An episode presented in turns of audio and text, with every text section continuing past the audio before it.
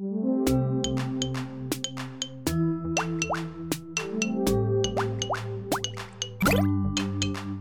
listening to the Swim Out Podcast, a show about the wonderful world of outdoor swimming.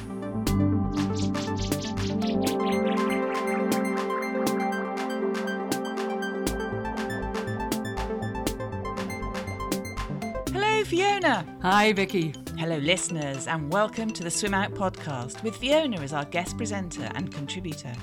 Today, we span the globe talking all about the environment. We meet the man with a passion for plunging into reservoirs. and hopefully we can normalize it so it doesn't feel so weird. Because the first few times we went swimming was like, it was just so weird. It was like trying to walk down the high street of the city centre with a traffic cone on your head.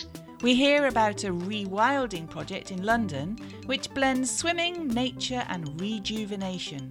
and we'd like to have spaces that people feel that they can explore, but at the same time, managing how humans move through that space so that nature is protected and preserved and encouraged. And we join a channel swimmer on a mission to save her local area. When we're in the water, we become more mindful of the fact that when there's litter or there's pollution, I was really shocked by how much rubbish in certain parts of the channel you can come across. And we drop in on a training project looking after the sea in Papua New Guinea. to teach students basic marine biology and conservation, but also to instill a certain thinking so that they can then go back into their own communities or schools as guardians of the sea.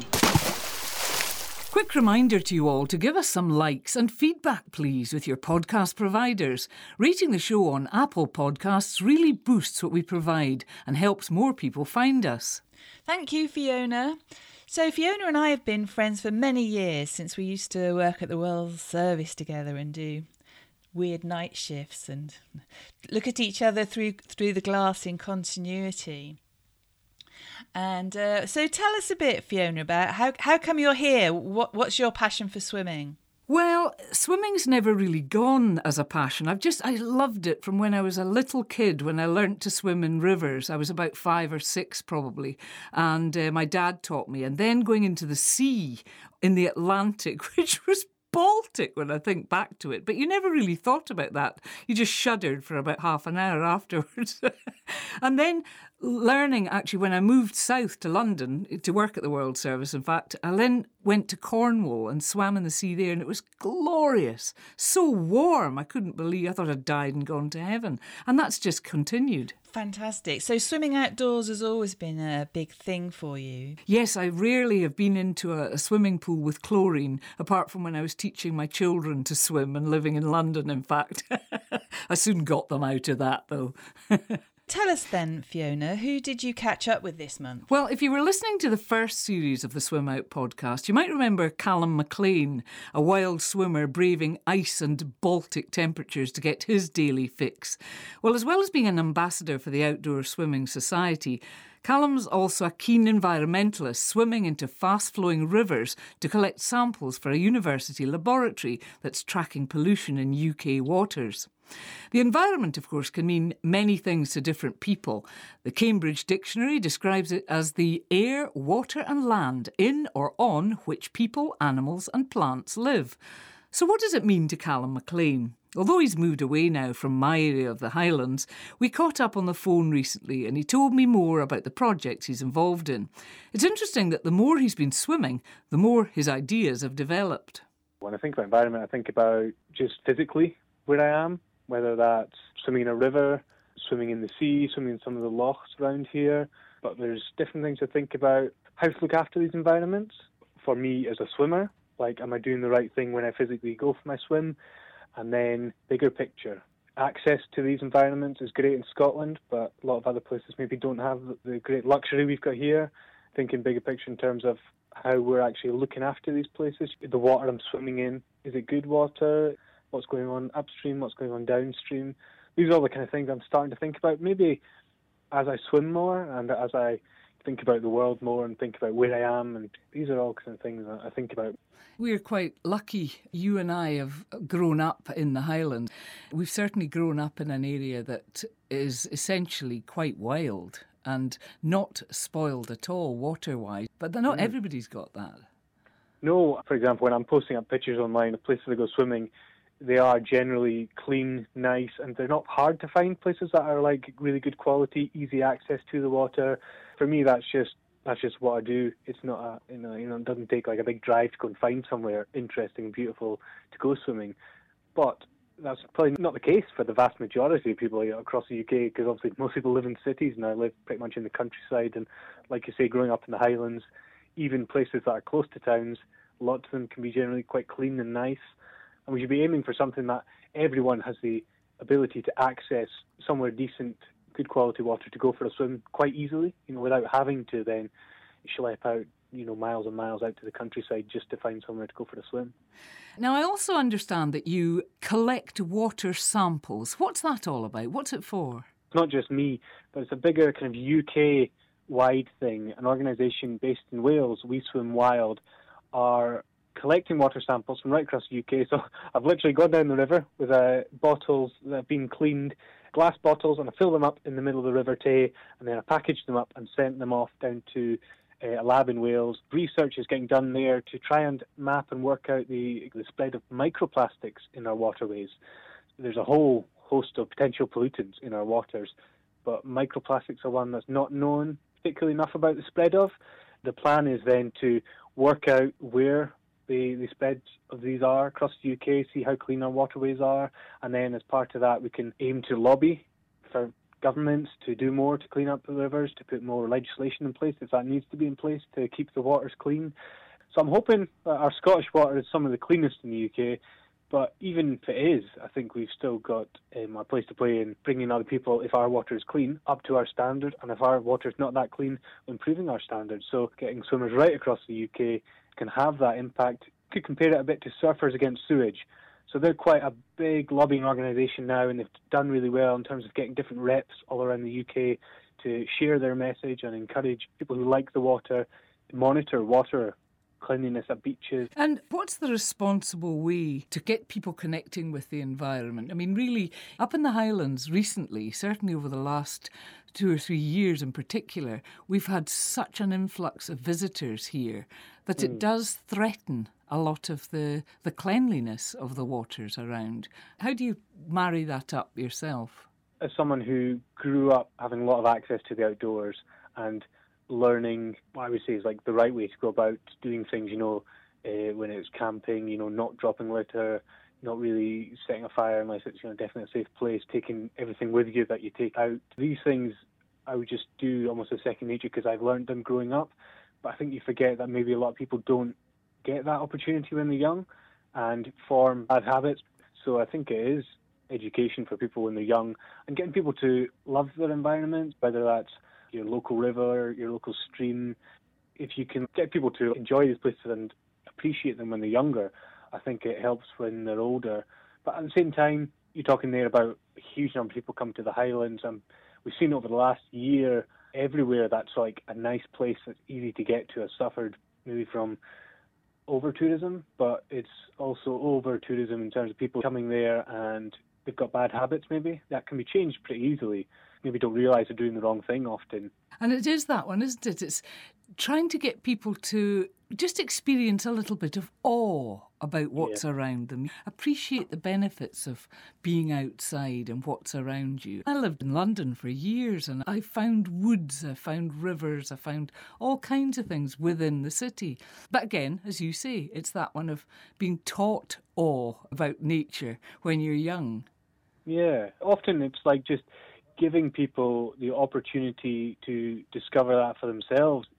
As well as that, there's got to be a focus on people who live in cities, you know, getting them to find these little corners that you're talking about, find these little hidden gems of woodlands that are around them, and getting the kids to appreciate that. A lot of young people spend so much time indoors these days, you know, in front of a screen, and everyone of every age is having to do it right now. You can see that a lot of kids would, you know, lose that connection to the outdoors and lose that appreciation for just the simple things that do make you feel awe. You know, seeing an amazing sunrise, seeing the steam rising off a river first thing in the morning, you know, hearing a bird, seeing an otter playing in the water, these kind of things that stick with you and make you think, wow, you know the great outdoors or nature is a fantastic thing. Now, you're also an ambassador for the, the Outdoor Swimming Society. I think they've had quite a whack of new members lately, haven't they?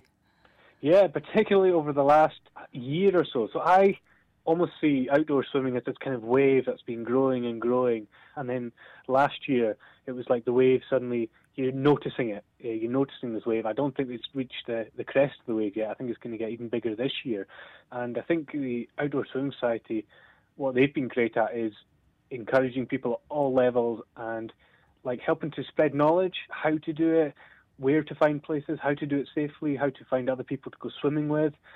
In terms of where to do it, it was almost too much of that last summer. They had we had to close down the Wild Swim map, which tells you a lot of amazing places to go swimming around the UK because of some places were getting you know hammered in terms of numbers of people turning up at them you'll often still get someone come up to you going, "You must be mad. What are you doing?" But it's not unusual now to see other people doing it. You know, where you might have you might be the only one going for a swim at a loch on a Sunday morning. Now there could be like 20, 30, 40 people doing it. And at your local beach, wherever you are, there's almost guaranteed to be someone swimming every single day, even during winter. And I think that's a brilliant thing. I think the more people that get into it, the more it's like a paradigm shift for people to see that anyone can do it do you actively campaign to get more people out? Not me personally, as such.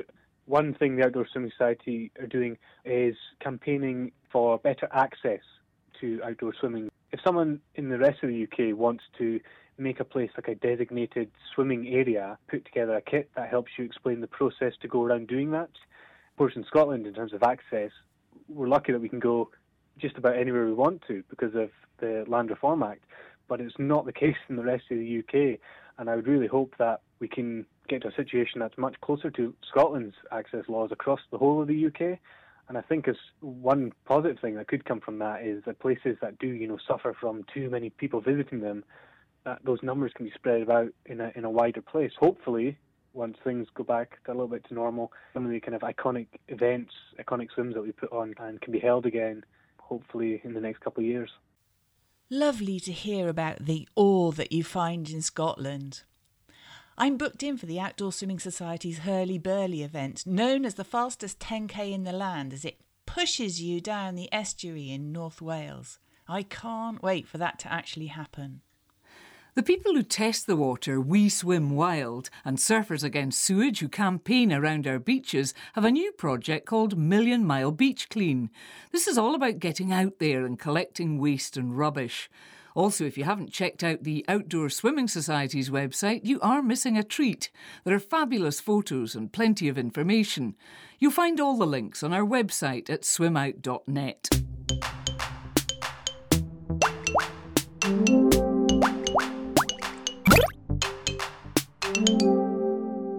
attended a webinar with our next guest, I've been feeling more and more aggrieved at the lack of access to swimmable water. Unlike in Scotland and much of the rest of Europe, bathers in England and Wales are often met with anti swim signage.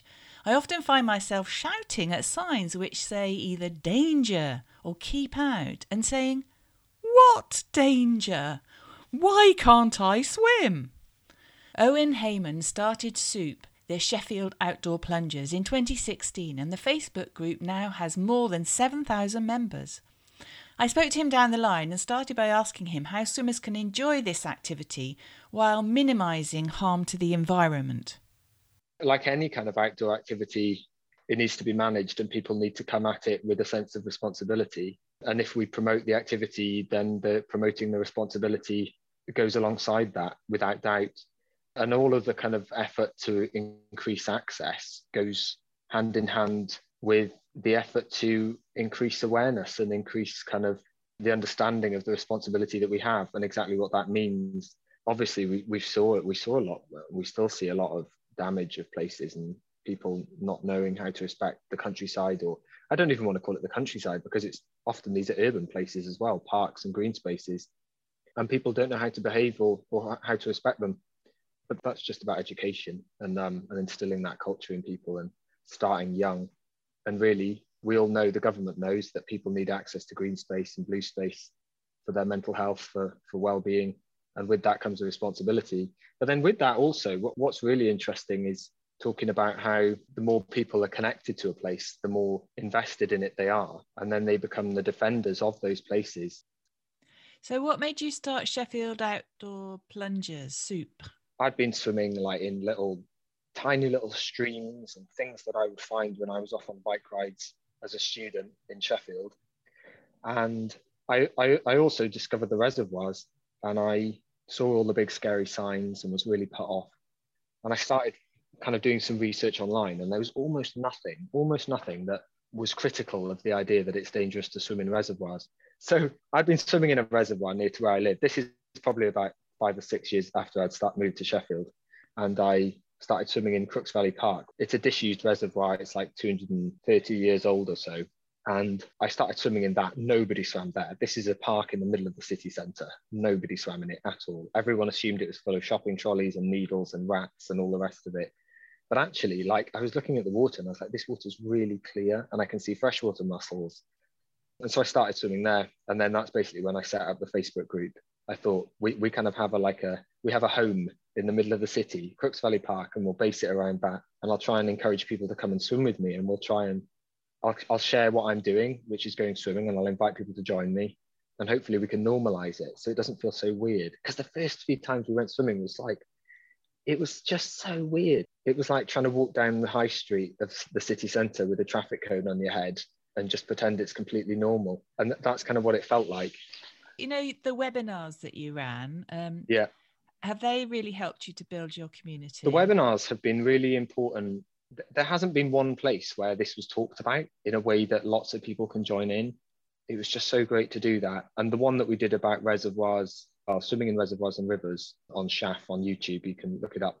That one had a thousand people join, which was the max we could have because it was a free Zoom event and you, you can't have more than a thousand. And then two and a half thousand people watched it within a week on YouTube.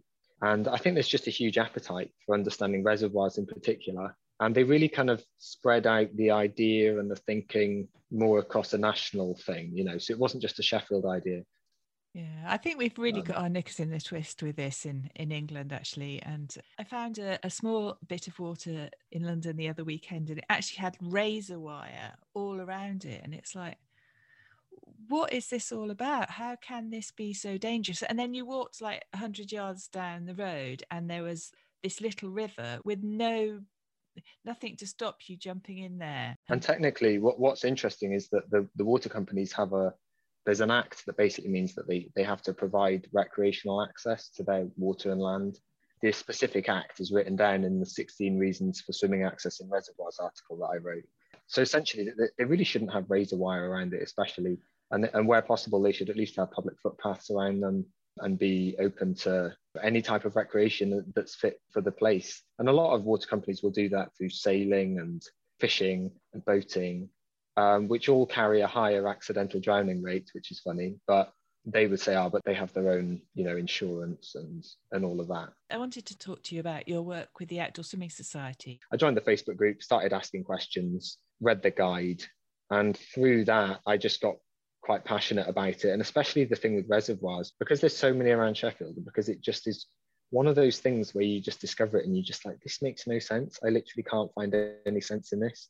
It's one of those situations where I've kind of like never had a kind of discussion about it that I haven't won. And I know that sounds really, that sounds really arrogant, but it, but I, but I haven't. I, and I really want to. Like, I'm someone who loves to test ideas to the nth degree, and I would just love to really be challenged on this. And is there a thing called a splash mob? Yeah, there, there's often, I mean, there, there have been um, splash mobs, like Sparth Reservoir is, is a really interesting case study. That was a, a woman called Fiona Weir, which I just think is the best name for anyone involved in swimming.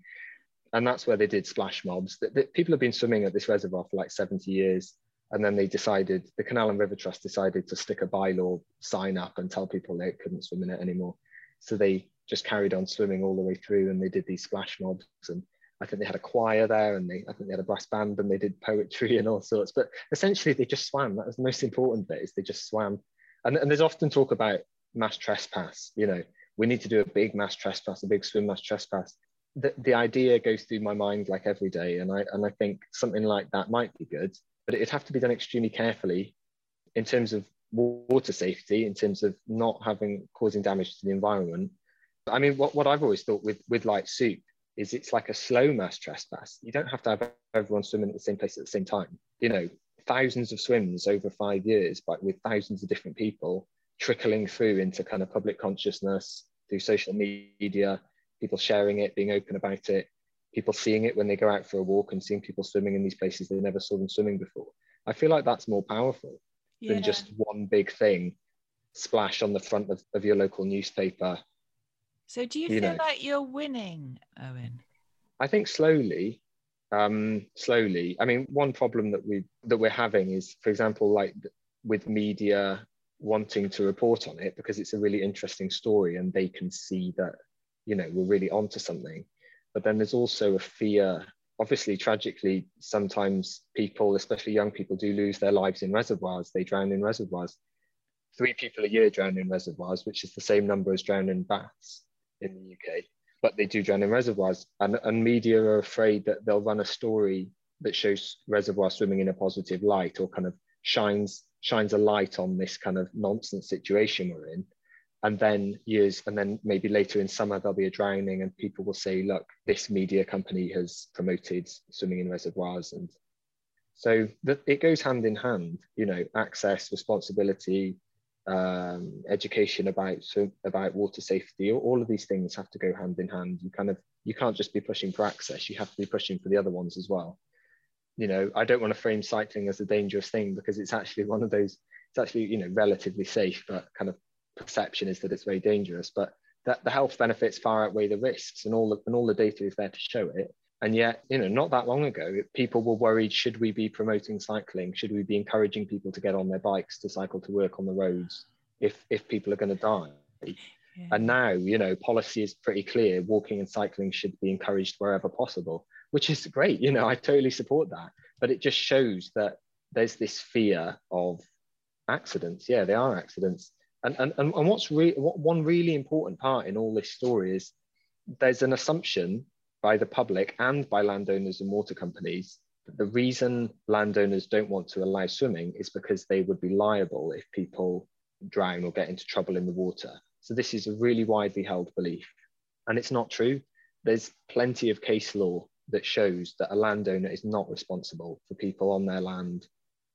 But there's just still, particularly around water, not around anything else, not around walking, cycling, running, even rock climbing, specifically water there's just a big fear of liability. It's just one of those culture culture shifts that needs to happen, but no one wants to be that one. You know, it's like why are there no out gay football players or things like that? Yeah. It's like everyone's waiting for this to happen. Get over yourself. Um, it's a bit like that. It's just like everyone's waiting for this change, but just no one wants to be the first. Yeah, I it's think it is like... sort of starting to happen. I, I think people like you. I mean, I've got a reservoir really close to where I live, and it used to be mostly for sailing, and they would let us in to swim on sort of mm. Sunday mornings and Tuesday nights. And often that got cancelled because they wanted to do dragon boat racing. But now, since lockdown, that it's swimming, it starts at seven in the morning and ends at seven at night. And and now we've even figured out how to get the sailing going the other side and Mm. it just took a bit of it just took a creative mind to kind of go oh okay we can do this. What one thing would you like people in england to do to further this cause? I mean what is there one thing you think we can do? There's two main campaigns to support and that is the right to roam campaign and the clear access clear water campaign. The clear water clear access campaign is very well thought out. That's run by british canoeing in the petition, it mentions swimmers as well. So it's about all water users. I think support that campaign. But I, I do genuinely believe that writing letters and emails to landowners is all good and well, and it's an important part of it. But the most important thing we can do is, is go swimming and invite people to join us. It feels like things are definitely changing. If we had the right to swim in reservoirs, 2,000 more potential swimming spots would open up in England and Wales overnight. Owen urges us to check out Imogen Radford's blog for river dipping inspiration. And Nick Hayes' Book of Trespass, as well as the Right to Roam campaign, are well and truly at the forefront of those championing for better access.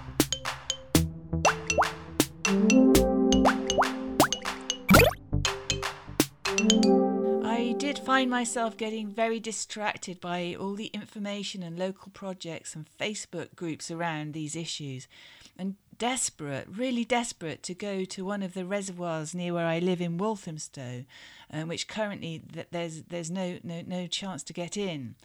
There's a very interesting article um, in this month's Outdoor Swimmer magazine where Simon Griffiths talks about how important it is that we keep on swimming in rivers, and in particular, he's talking about the Thames. Um, and I think you went for a paddle in the Thames the other day, didn't you, Fiona? yes, I've got the good fortune to work in London about a week a month. And uh, I had taken this walk to the pub, the Prospect of Whitby. And uh, it, has got a lovely shoreline in front of it. And the water just looked so inviting. I had to get the shoes and socks off and go in up to the knees. it was lovely. The East London Waterworks Park is a concept for a new park and swimming spot. The current site is nearly six hectares of concrete used as a storage area in the middle of a swathe of green space near the Olympic Park in East London.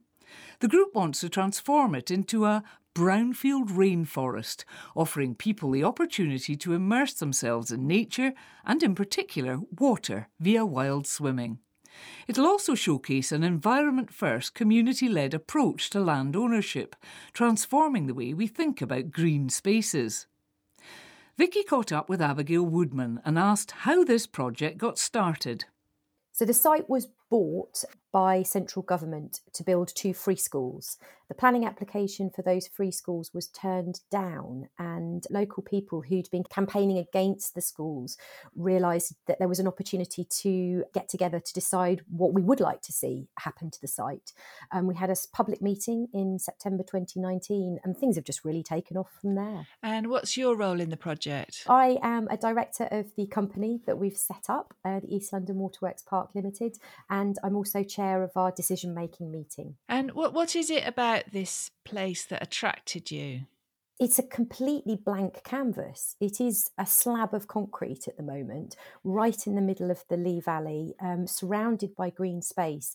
People have to move around it. And if we could open it up, tear down the fences, and make it permeable, um, it will be better for, for humans tra- traversing up and down the Lee Valley, but also for wildlife as well. And so you, you aim to purchase this bit of land? We do, yes. We'd like to purchase it for the community and own it on behalf of the community. I think that's really important part of the project, um, so that the community has agency over what happens to it, that we can um, manage it with an environment first uh, ethos. And yes, what do you mean by an environment first ethos? Well, I think so many open spaces um, are owned by, say, for example, a council or the Lee Valley Regional Park. Um, and those bodies are strapped for cash. And so they use that land to raise money. Um, and that means the land isn't managed with the environment first. So um, if you're going to bring uh, run a huge event on a piece of open green space. The soil gets compressed the wildlife gets dispersed. How will the space when it's um, done how will it feel how will it look? A, a, a, sort of sense of wildness a sense that the landscape um, belongs to itself um, not a space that has been tidied. And the swimming element of the project, which I know is quite important. Yeah, the swimming um, swimming element to the project is absolutely essential. So um, a, a, large part of the site um, is the old filter beds from the East London Waterworks. They've just been capped, and we believe the actual uh, structure of the filter beds is still there. They've just been filled in and capped with concrete. We'd like to remove that concrete, empty them, and bring water into some of those some of the uh, petals of the filter bed um, and make a space for wild swimming. Um, because what we don't have in Waltham Forest um, is a space for people to safely swim um, in open water. The site of the park is right by the River Lee, and the River Lee, uh, there's quite a lot of um, worry about the River Lee and its pollution. Is this true or is it a scare story? It's absolutely not a scare story. I mean, there are two aspects to the pollution. The first is the pollution that you can see. So you can see a lot of plastic, a lot of sanitary towels, condoms hanging from the trees, and particularly after heavy rain. Um, and that's that's not very pleasant. Um, but the second issue is the pollution that you can't see. Um, and a lot of sewage is pumped into the river, um, especially when there's heavy rain. We know that's happening from Thames Water. Um, they're not, uh, they don't go out of their way to publicise it, of course, but we, we do know it's happening. So we want to give people that sense of adventure and freedom, but in a place that is designed for that very purpose. So there's a there's a balance there, I think, between making it feel natural and designing it so that humans don't have a terrible impact on the environment. What an amazing project. It's fantastic to see so many swimmers getting organised, lobbying, campaigning, raising money, and getting things done. You can find out more about this project at elwp.org.uk. And they're also on all the usual social media spots.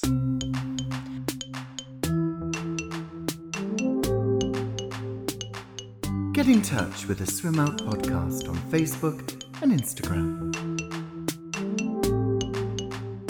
Next up, Halani Fulsham, a campaigner and truly inspiring person who I met while training down in Dover a couple of years ago. Over the last few months, Halani's embarked on an ambitious litter and plastic collecting mission in her local area.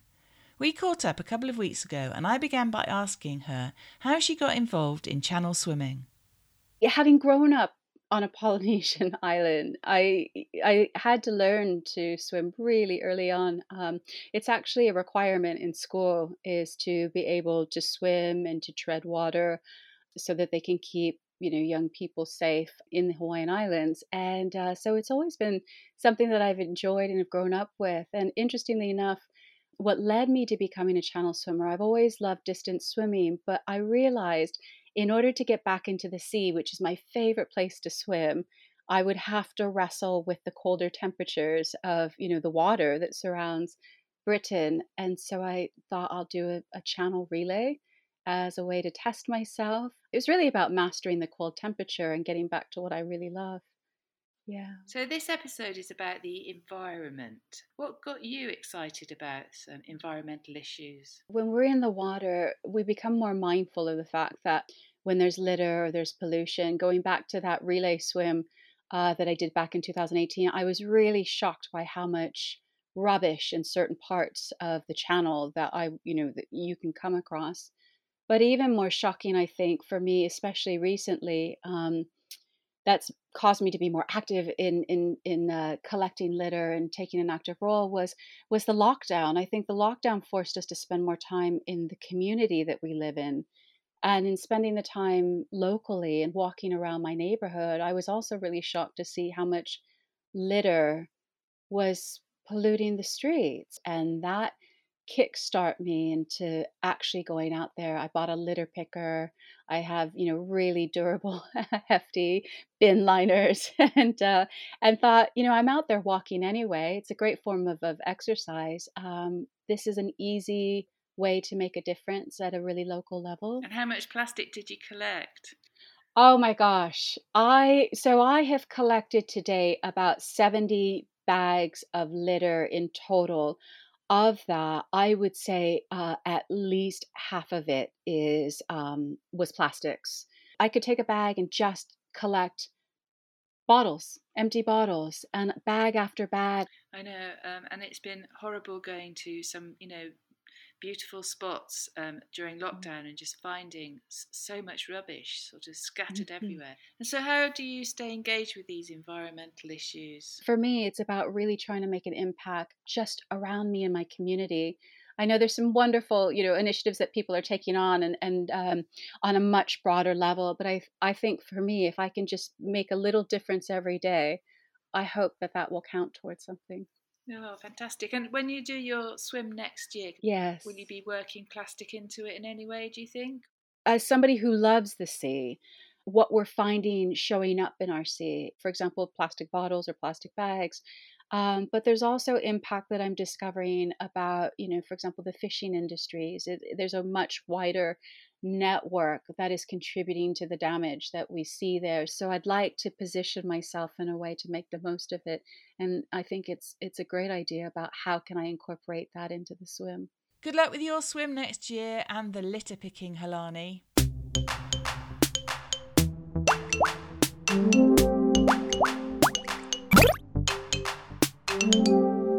Other side of the world from the UK, efforts to mitigate damage to the seas are underway from a little known island off the coast of Papua New Guinea. Back in the 1980s, the Cousteau Society visited the island of New Britain and noted how important it was to place the conservation of the pristine waters and corals of Kimbe Bay in the western end of the island as a high priority. A site was built at the water's edge where scientists and volunteers could collate their findings. But it was the children in nearby villages where the education started. Mahonia Nadari, or Guardians of the Sea, has been encouraging the local children, who are as happy in the water as on land, to look for signs of potential damage beneath the surface. When I travelled there recently for a scuba swimming trip, I was impressed by the scope of the project. Programme Director Peter Miller shared some of the background with me. You have an NGO that's run a remarkable program of marine conservation education, mainly school based, reaching well over 10,000 students a year and doing so for 20 years. Also, the facility has been a base for marine research, mainly with James Cook University researchers from uh, Townsville, Queensland. 20 years they've been coming up uh, doing research. There's 20 odd PhDs have been written here and that means 20 odd years of ongoing monitoring and surveying of the local reefs. It's a remarkable situation, and it'd be lovely to see Mahonia Nadari continue its education programs for another 20 years. The programme's education officer is Some Jonda. As a local, native to the island, he was always fascinated as a boy by the sea and what it held for him. I've always really been attracted to the whole concept of conservation that Mahonia Nadari puts out when I was still in school, they captivated me with the stuff that they used to do.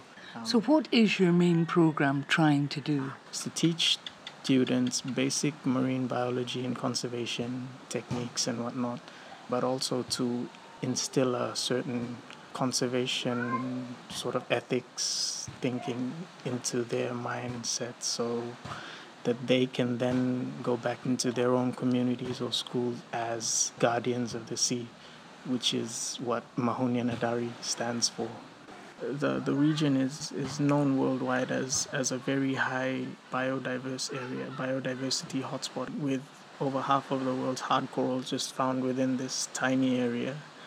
We try to instill conservation ethics into into the people so that they know what they have in their own backyards and once they take full ownership of that then they'd be able to protect it more and to uh, continue from for generations to come hopefully Peter Miller felt the prospect of getting children who are so at home in the sea to change their perspective to protecting the environment would be a daunting task. He needn't have worried. To be frank with you, when I first uh, arrived here as a volunteer and looked at the project, I panicked because I've never been involved in business or any, any kind of program that, uh, that I failed at. And I looked at this and, and it was daunting. I thought, no, I can't succeed here. It's too late. But I was lucky enough to be thrust straight into the classroom situation and teaching you know, 20, 25 uh, young Papua New Guinea students about marine conservation. And we do 10 sessions with these kids. And the very first session, I knew as they walked out the door that we'd changed their hearts and their minds. It's the kind of thing that a passionate teacher searches for maybe once in every thousand students. And I had 25 out of 25. And it made me realise it's worth giving it a go. And if you don't succeed, so what? Encouraging news from Peter there. So, Fiona, how can people find out more about the project? Mahonia Nadari, and it's just as it sounds, it has its own website. And you can also, if you put it into YouTube, you'll be able to see really some lovely shots of that Pacific Ocean. They were a bit worried that they were going to lose all their funding during the pandemic, but they've managed to get some from the Australian High Commission. So the fingers are crossed. And and how was the swimming? Tell us about. Oh, swimming was just glorious. You know, when you go under the water, it's just life. You know, there are colours. The it's the corals. it's it really is beautiful. Probably one of the last really pristine coral areas in the world, I would say. Thanks, Fiona. Um, we'll be hearing more from you as this series evolves.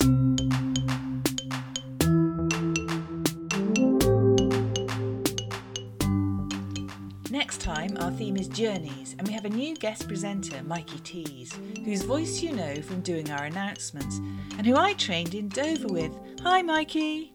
Hello, Vicky. Hello, Fiona. So, do you miss Dover then, Mikey? I do. Well, I miss my swim family a lot. I made some truly lifelong friends there. And the great thing about Dover is the shared wealth. Everybody I know that swam the channel had a different story and a different experience. And every channel swimmer is happy to share their story, aren't they? They certainly are. So, who are you talking to next I'm going to have a cuppa with Sal Minty Gravett and chat about her journey to becoming the oldest two way English Channel solo swimmer in 2016. And she tells me why she was awarded an MBE. Vicky Sal has swam a solo every decade for the past 50 years. And she has one book for this summer, which will make it the sixth. Isn't that incredible? That really is quite a feat. And we'll also be talking about swimming holidays and travelling down rivers.